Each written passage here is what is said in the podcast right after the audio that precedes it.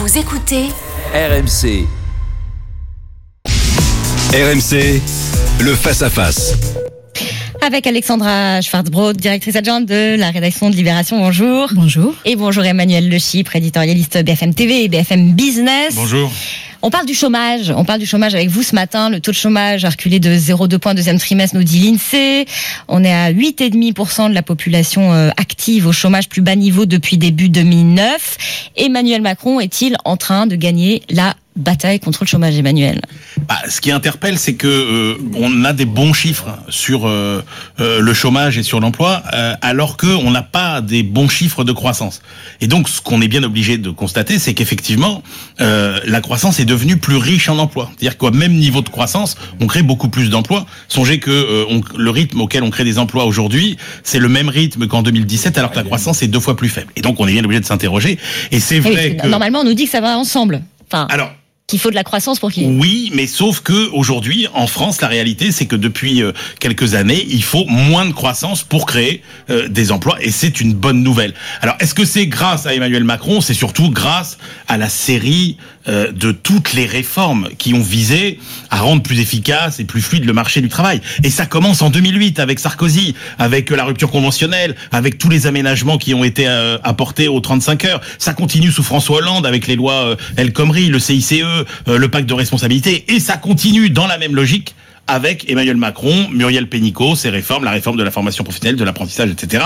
Mais force est de constater que c'est moins ce qu'a fait tout seul Emmanuel Macron que la succession de réformes qu'on a eues depuis dix ans. Oui, c'est ça qui est intéressant, c'est qu'on voit bien que euh, c'est la fameuse courbe du chômage qui a perdu euh, François euh, François Hollande, hein, Oui. parce que en affirmant, en arrivant au pouvoir, que euh, il, il- changerait la, la courbe du chômage, finalement, il s'est il s'est piégé lui-même, et, et on voit bien que les résultats, les chiffres d'aujourd'hui sont en effet dus aussi bien à ce qu'a fait François Hollande que à ce qu'a fait Emmanuel Macron. Alors évidemment, les économistes proches euh, du, pouvoir disent que euh, ce sont les réformes engagées par Emmanuel Macron et notamment la, plus grande flexibilité du, marché du travail.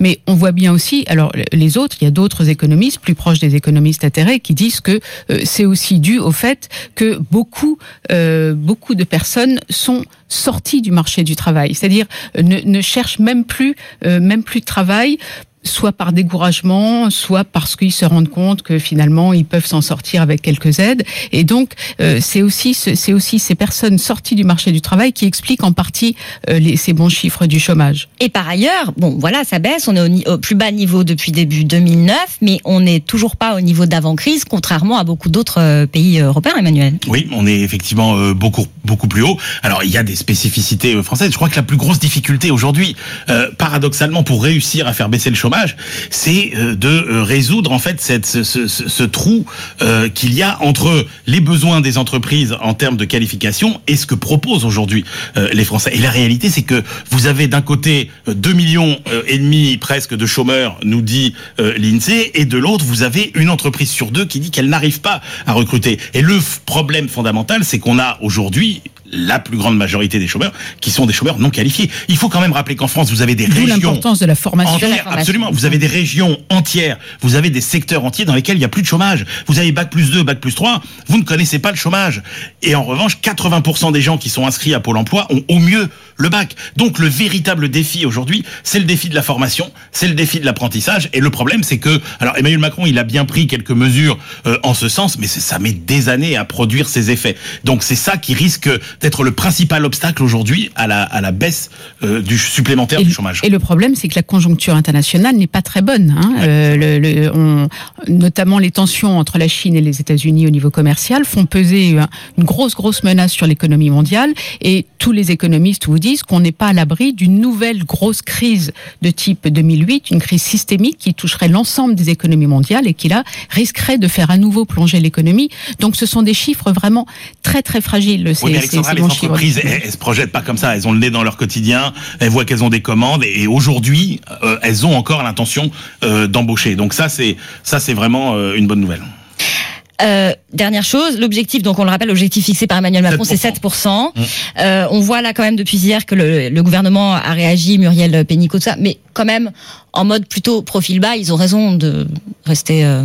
Ah bah comme le disait Alexandra, ils ont quand même euh, la cuisante euh, expérience voilà. de, de, de, François Hollande. François Parce Hollande. que François Hollande, faut pas l'oublier, l'élection présidentielle c'est en 2017. Le chômage il commence à baisser au printemps 2015. Donc euh, il, il, il, a eu, il lui a manqué quelques trimestres ouais. pour gagner son pari.